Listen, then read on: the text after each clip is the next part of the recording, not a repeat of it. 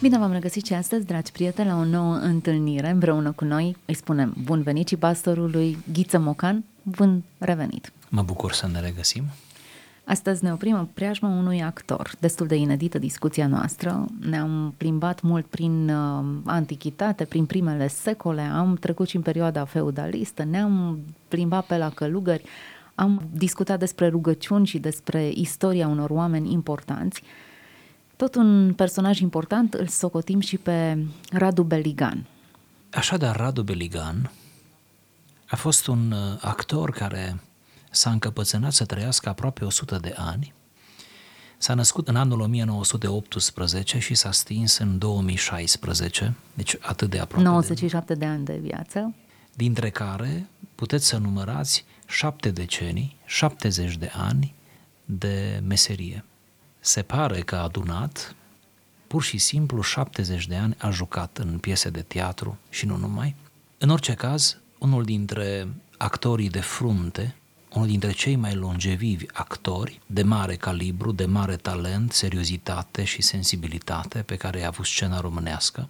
Iar dacă privim astăzi la divertismentul ieftin ce se promovează prin uh, mass media în spațiul românesc, nici dacă, nu prea putem privi, sincer să fim. Da, dacă ne uităm la câtă vulgaritate și cât uh, frivolitate și câtă superficialitate este în spațiul acesta, pur și simplu ne este jenă de noi, ne este jenă de, de copiii noștri și așa mai departe. Totuși e bine de știut prin uh, amintirea acum, uh, iată, a lui Radu Beligan că au existat și actori uh, de mare profunzime. El a fost un actor complet în sensul că a jucat uh, la fel de bine, genial, chiar roluri de dramă și comedie. A reușit să se integreze perfect în ambele genuri de asemenea, este una dintre vocile, a fost una dintre vocile îndrăgite de la teatru radiofonic, o voce extraordinară de povestitor și nu numai. Și, dincolo de toate, un um, om cu o inteligență nativă extrem de bună și cu o anumită înțelepciune de viață. Acum, sigur, și acumularea anilor uh, senectute aduce cu ea o înțelepciune aparte, dar în orice caz, uh, prezențele lui erau întotdeauna marcate de această noblețe și profunzime, pur și simplu impunea un anumit respect. Toți cei care l-au întâlnit uh, recunosc lucrul acesta că uh, oarecum uh, aducea cu el acest aer de bonomie, de eleganță și de profunzime. Deci iată un personaj interesant care a jucat la rândul lui din cauza meseriei o sumedenie de personaje. S-a identificat într-o bună măsură cu teatrul românesc modern. Ei bine, Radu Beligan și-a făcut timp, printre altele, și a avut plăcerea să ne lase, ca un fel de moștenire, o carte autobiografică. Nu este extrem de consistentă, în sensul că nu și ia viața la rând să-și o scrie, n-a fost un mizantrop, deci nu a fost foarte preocupat de propria biografie, dar ne oferă niște flash-uri, niște repere din viața lui și mai ales dublează acele amintiri cu mici comentarii pe care el le face la adresa modernității. Această carte se numește Între acte, cum ar fi putut să poarte un alt titlu, nu? Foarte explicit, că da. între acte probabil a și scris-o. Da, într-un fel de relaxare vieții și a senectuții și din această carte am uh, desprins vreo câteva citate care merită, zic eu, atenția noastră și reflexia noastră. Primul citat ar fi acesta. Majoritatea zdrobitoare a oamenilor nu au parte de mari recompense, premiul Nobel, premiul Oscar, medalia olimpică de aur și așa mai departe. Dar micile plăceri ale vieții sunt la îndemâna tuturor. O bătaie prietenească pe umăr, un sărut pe obraz, prinderea unui crap de două kilograme, o lună plină, un loc liber ca să-ți parchezi mașina, un foc care arde în vatră, o masă bună, un apus de soare magnific, nu vă încăpățânați să cuceriți marile premii. Mulțumiți-vă cu bucuriile mărunte. Ele există pentru fiecare dintre noi, din plin. Frumos. Frumusețea detaliului care contează uneori mai mult decât un mega mare, nici nu găsesc termen, premiu sau recompensă pe care putea să o obții. Radu Beligan sublinează aici cu înțelepciunea vârstei, aș spune, sublinează uh, un mare adevăr nu cumva să ne lăsăm viața să fie o cursă necontenită spre o iluzie.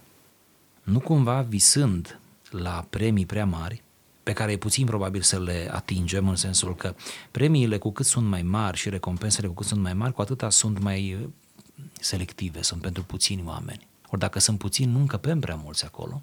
Ca să nu mai spunem că uneori selecția poate nu e corectă, nu? Ca să nu mai spunem că până la urmă premiile sunt oferite de oameni, de instituții alcătuite din oameni, din jurii alcătuite din oameni și lumea se schimbă și nu neapărat în bine. Deci, să nu ne lăsăm viața în mâinile unei iluzii, ci să ne bucurăm pur și simplu de ceea ce ne oferă viața în fiecare zi, să ne bucurăm nepăcătos, dar să ne bucurăm de viață.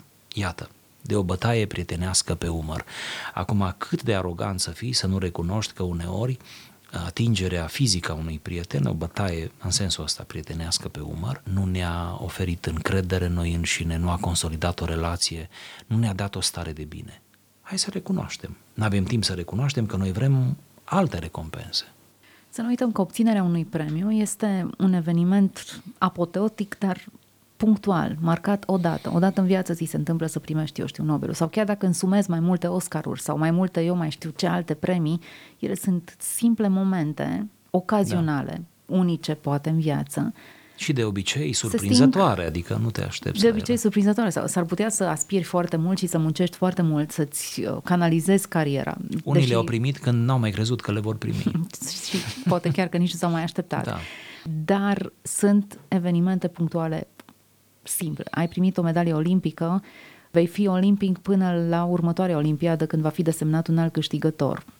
Dar micile bucurii sunt la îndemână permanent în jurul nostru. Chiar în acest moment, în timp ce noi purtăm discuția aceasta, avem parte de, iată, o conversație plăcută care poate face parte din această uh, serie de evenimente plăcute da. și mici care îți pot face viața mai frumoasă. Pe care să o primim și această conversație, să ne bucurăm de ea, să nu ne încăpățânăm, să visăm la nu știu ce altă conversație. În urmare, prezentul oferă multe compensații pe care le ignorăm, ancorându-ne de evenimente care s-ar putea să nu se întâmple niciodată sau dacă se vor întâmpla, durata lor va fi foarte scurtă, iar satisfacția va fi de moment.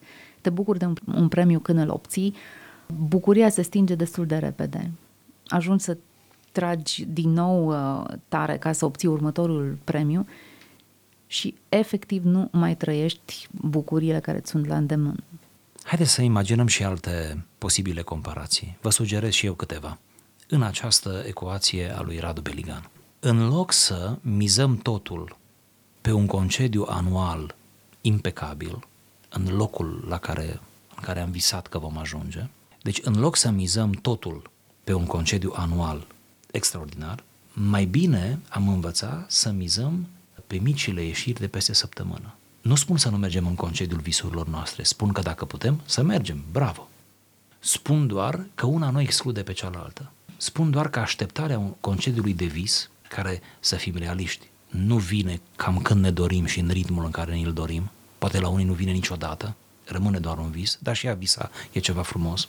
Dar spun că nu se anulează faptul că anul acesta mergem în concediul visurilor noastre, ceea ce ne dorim să mergem și dorim ascultătorilor să meargă, asta nu înlocuiește bucuriile uh, ieșirilor săptămânale cu familia sau, n-am spus zilnice, da? Să fim realiști, săptămânale.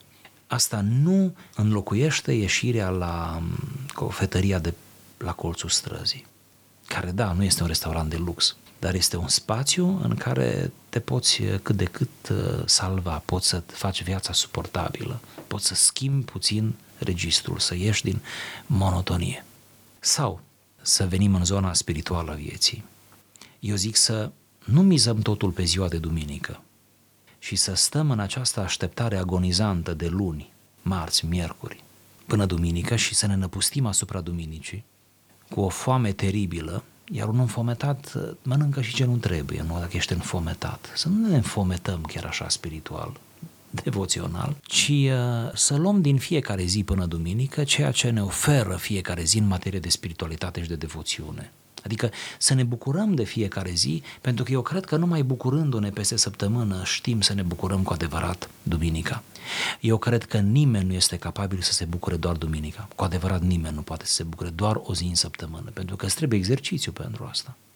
Acum, dacă asociem duminica nu doar cu un exercițiu de devoțiune, ci cu un exercițiu comunitar, mergi la biserică și te închini cu o comunitate, dacă îl împărțim în felii mai mici, o discuție cu un prieten s-ar putea să se transforme în închinarea de peste sigur, săptămână, sigur. care să aducă micile bucurii presărate pe parcursul întregii sigur. săptămâni.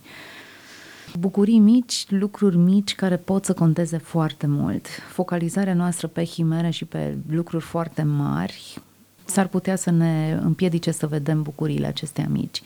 Concediul mult visat s-ar putea să nu fie deloc așa cum e anticipat. Eu știu că e prea cald, că e prea soare, că Sigur. e prea umedă clima, că eu mai știu câte câte nu se pot întâmpla, da. apărea da. și pot da. să strice tot ceea ce ai visat, pe când, într-adevăr, un timp scurt pe parcursul săptămânii poate să Și care e la îndemână, asta vreau să subliniez. Asta spune și Radu Beligan. Nu lăsați bucuriile care vă sunt la îndemână să treacă pe lângă voi în vreme ce voi vreți neapărat pasărea aceea de pe gard, știi, care nu e în mână ta încă. Am putea, așa de mult mi-a plăcut lista de evenimente că m-a frapat aproape. Cofetăria de la Colț. aproape aș fi stat să ascult toată emisiunea. Și lista poate continua. De exemplu, azi dimineață când am ieșit din casă, plouase bine în noaptea trecută și se simțea parfum de tei și aer proaspăt de dimineață și am inspirat adânc. Chiar m-am oprit o clipă, oricât de gârbit aș fi fost, să stau să savurez aerul acela de, de proaspăt. Pur și simplu un aer de proaspăt. M-am gândit ce bucurie, ce bucurie în zor de zi. O bucurie atât de autentică, parcă nu o poți înlocui cu nimic. Să stai și să savurezi răcoarea verii și a dimineții și a aerului de după ploaie, prospețimea aceea, e o bucurie pe care nu cred că ar trebui să o ratăm. Cu adevărat se spune că doar oamenii mari se pot bucura de lucrurile mici. Oamenii mici nu se pot bucura nici de cele mari. De nimic. De nimic. Uh-huh. Vă imaginați că oamenii mari savurează fiecare întâlnire, oricât de banală, întâmplătoare ar fi cu alți oameni, nu neapărat așa mari ca ei. Vă imaginați că oamenii mari văd calități acolo unde oamenii mărunți nu, nu văd nimic. Oamenii mari uh, se opresc în loc în fața unui tablou, unui peisaj, a unui eveniment, a unui nu știu, da? Se opresc în loc în fața unei banalități am putea spune, din care ei trag învățătură, pentru că, până la urmă, toată realitatea din jur trebuie citită în cheie simbolică și cu cât ești mai mare, cu atâta poți să citești simbolurile mai bine, poți să vezi mai bine, poți să vezi dincolo de ceea ce ți se oferă vederii, nu? De aceea să fim oameni mari, toți ne dorim să fim oameni mari, nu? Când suntem mici vrem să fim mari, când suntem mari vrem să fim mai mari. Hai să fim oameni mari, oamenii mari Eh, știu să se bucure de lucrurile mici, de lucrurile mărunte. În cuplu e foarte valabil asta, e. știm bine, suntem căsătoriți, știm bine cât de mult eh, contează o rupere de ritm, o ieșire din, din monotonie în viața de cuplu, viața de familie la fel. Știm bine cât de salvatoare este o idee de tipul acum ne îmbrăcăm și plecăm la marginea orașului sau nu știu acum ne îmbrăcăm și plecăm. Da, fiecare comentează, nu? Din familie, dar stai că eu vreau să mai fac. Nu, acum ne îmbrăcăm și plecăm. Și bombănim toți și ne îmbrăcăm și ne ciocnim unul de altul. Ei, după ce ne-am dus și mai ales după ce ne-am întors, ne felicităm. Ce mare ispravă am făcut. Ea nu este o mare ispravă, dacă o analizezi tehnic, dar ca efect, ea ne-a salvat ziua, poate săptămâna, poate viața. Bine punctat. Haideți să mergem spre un uh, al doilea paragraf pe care l-am propus pentru această discuție. Arta a imaginii, televiziunea transformă cele mai dramatice fapte ale realității, ducându-le uneori prin măestria operatorilor până în pragul ficțiunii. Urmăresc, spre exemplu, prin mica fereastră a ecranului, aceste lupte sângeroase dintr-un colț de lume îndepărtată, care se succed unui film artistic despre ultimul război mondial desfășurat pe aceleași tărâmuri și trebuie să fac un efort pentru a demarca evenimentele de spectacol, adevărul imediat de punerea lor în scenă. Informația riscă să devină reprezentație, tot așa cum reprezentația deține un incontestabil adevăr documentar. Poate că televiziunea ar trebui să-și pună problema separării genurilor. Nu de alta, dar simțim nevoia câtorva puncte de reper. Menționez această frază, a ieșit de supana lui Radu Beligan, care știa mai bine decât noi ce înseamnă teatru, reprezentare, televiziune, performance, nu? Acum ce să spun, bietul om, nu știu ce ar spune să vadă buletinele de știri care s-au transformat în adevărate spectacole de divertisment. Asistăm la un nou, un nou gen jurnalistic care se cheamă infotainment, adică informația nu mai poate fi distribuită ca informație proprie, ci ea trebuie de distribuită într-un context al divertismentului. Ea trebuie ambalată. Ea trebuie ambalată până la urmă și selectată în așa fel încât să distreze și să oferă acest element, această dimensiune da. publicului. Prin urmare, eu aș spune, tălmăcind asta, că am ajuns să ne alienăm până și cu știrile, să le folosim ca o formă de alienare, ca să supraviețuim realității. Ca să fiu foarte sinceră, nu mai pot urmări un buletin de știri. Trebuie să-mi selectez singură știrile, tocmai pentru că simt că divertismentul a pătruns așa de mult, încât eu nu mai devin o persoană informată urmărind un spectacol în fața micului ecran care se numește știri. Îmi dau seama din ce în ce mai mult că bătălia pentru atenția publicului e atât de mare și atât de sângeroasă, încât se sacrifică adevărul și se sacrifică orice valoare. Nu mai ești o persoană informată dacă urmărești un buletin de știri. Trebuie să sapi singur după adevăr. Vă recomand și recomand ascultătorilor o carte recent apărută în limba română, recent și scrisă, de Alain de Botton, care se numește Știrile. Această carte nu este scrisă de un om de televiziune. Alain de Botton nu este, este scriitor, filozof, nu este om de televiziune, dar el face o analiză minuțioasă, cu o tentă filozofică, dar sprințară și savuroasă, asupra știrilor, ca fenomen, știrile ca fenomen. Acolo eu am citit uh, o radiografie atât de frumoasă și de pertinentă asupra uh, întregului spectacol manipulator al știrilor. Repet, el nu este un om de specialitate, el este doar un telespectator care se află strivit, ca și noi toți, de invazia aceasta mediatică. Acum, uh, Radu Beligan face observații foarte pertinente și am sentimentul că e un om care a trăit într-o altă lume, într-o lume în care informația era informație, documentarul avea rol de a informa și de a descrie o anumită da, epocă da, genurile sau nu se amestecau, adică știai când e ficțiune, știai exact. când e realitate. Ceea ce o remarc cu foarte mult realism este tocmai împletirea acestor genuri și nevoia unor puncte de reper, să-ți dai seama unde e adevărul și unde e ficțiunea. Ele trebuie să rămână separate, altfel ne alienăm. Da. Asta este chemarea de dincolo de mormânt, să zic așa, al lui Radu Beligan, care ne face, care ne-o lasă, pe care o resimțim și noi tot mai acut, poate mai acut decât el. Dacă mi îngăduiți, aș uh, mai da citire unui fragment care ne duce spre o altă zonă, dar tot interesantă, din această frumoasă carte autobiografică numită Între acte. Am fost, spune Radu Beligan, întotdeauna vrăjit de scrisorile autografe – scrisorile pe care le primim și cele pe care le scriem joacă în viața noastră un mare rol, un foarte mare rol. Ele au o influență considerabilă asupra acțiunilor noastre, asupra gândurilor noastre, prin simplul fapt că le recitim. Recitim aproape totdeauna scrisorile pe care le trimitem și le recitim de două ori, de trei ori, de zece ori pe cele care ne sunt adresate. N-am îndrăznit niciodată să-i punem pe ceilalți să repete de două, trei, de zece ori ceea ce ne-au spus. Și ceea ce am spus noi înșine nu vom mai repeta poate niciodată. Din păcate, în zilele noastre scrisorile au devenit rare. Robotul telefonic, faxul, videotelefonul, pagerul, telefonul mobil sunt invenții minunate care ne fac să câștigăm timp, care ne simplifică viața, dar care au răpit o mare parte din farmecul ei. A murit un stil, stilul epistolar. Bine surprins de un om care aparține evident unei alte epoci. A remarcat exact esențialul. A am murit un stil. Am simplificat viața, dar am lipsit-o de farmec. Da. Acum, dacă mă gândesc bine, mulți părinți se repetă foarte mult în discursul pe care îl țin copiilor lor. Însă, într-adevăr, ceea ce este scris are o anumită valoare și importanță. Îmi am dat seama din exercițiul acesta al scrisului că sunt anumite lucruri pe care mai bine le spui decât le scrii. De exemplu, atunci când confrunți pe cineva, e mult mai bine să o faci privindu-l față în față și spunându-i adevărul, chiar dacă e dureros. Mi-am dat seama că e mult mai bine dacă încurajezi pe cineva în scris, pentru că acele cuvinte vor rămâne întipărite și înțelese altfel. Sunt anumite avantaje, evident, ale oralității. Ale oralității și ale modului epistolar, dacă îl cităm exact pe Radu Beligan.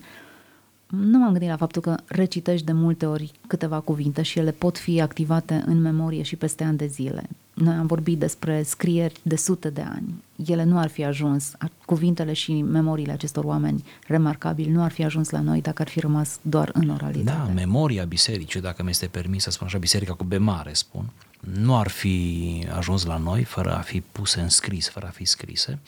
Pe de altă parte, Radu Beligan se referă aici la arta corespondenței, care cândva a fost o artă, dar eu îmi permit să afirm că și astăzi este o artă, chiar dacă o purtăm pe e-mail, mă încăpățânez și nu mă consider un, un exemplu aici, aș vrea să fiu, dar mă încăpățânez uh, cu prietenii mei, cu cei cu care împărtășesc, unii dintre ei cu care împărtășesc și aceeași profesie, aceleași preocupări, adică avem multe aspecte comune, uh, să ne scriem amplu, dar nu așa de îngrijit cum am face-o dacă am scrie cu condeiul. Uh-huh. Recunosc, observ asta.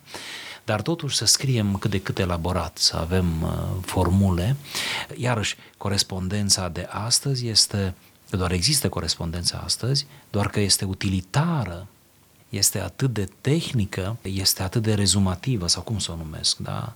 Reducționistă, din păcate, și am anulat toate formulele, aproape toate formulele, nu mai punem căldura necesară în ceea ce scriem. Scriem mereu grăbiți și când nu suntem grăbiți, tot grăbiți suntem, că deja suntem grăbiți, setați în felul ăsta, pentru că în realitate nu întotdeauna suntem grăbiți când scriem sau când...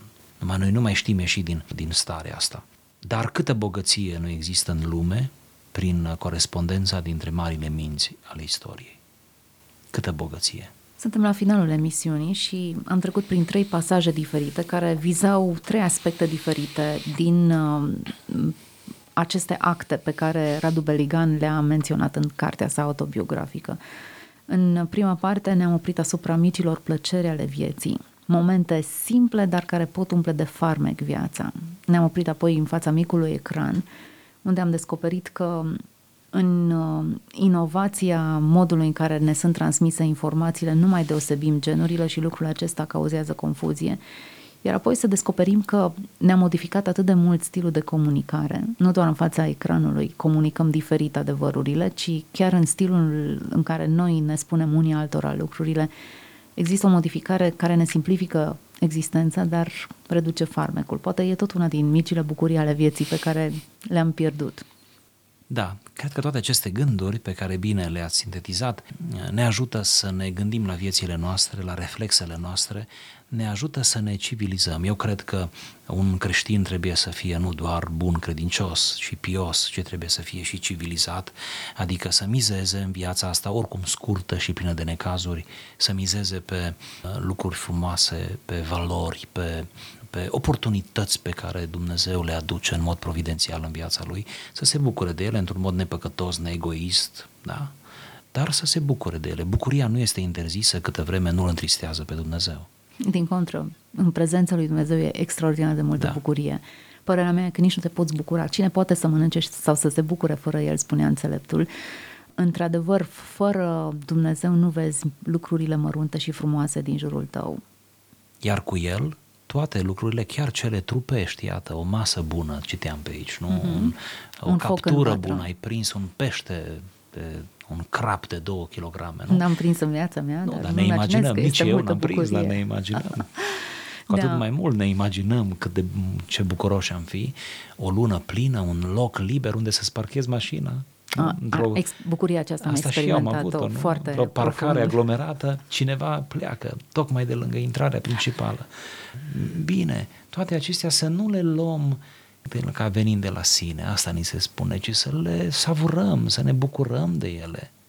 Altfel, dacă nu le vedem nici pe acestea, ar putea să nu mai vedem nimic și să ne stingem, existențial vorbind, fără să fie atins acele bucurii mult visate.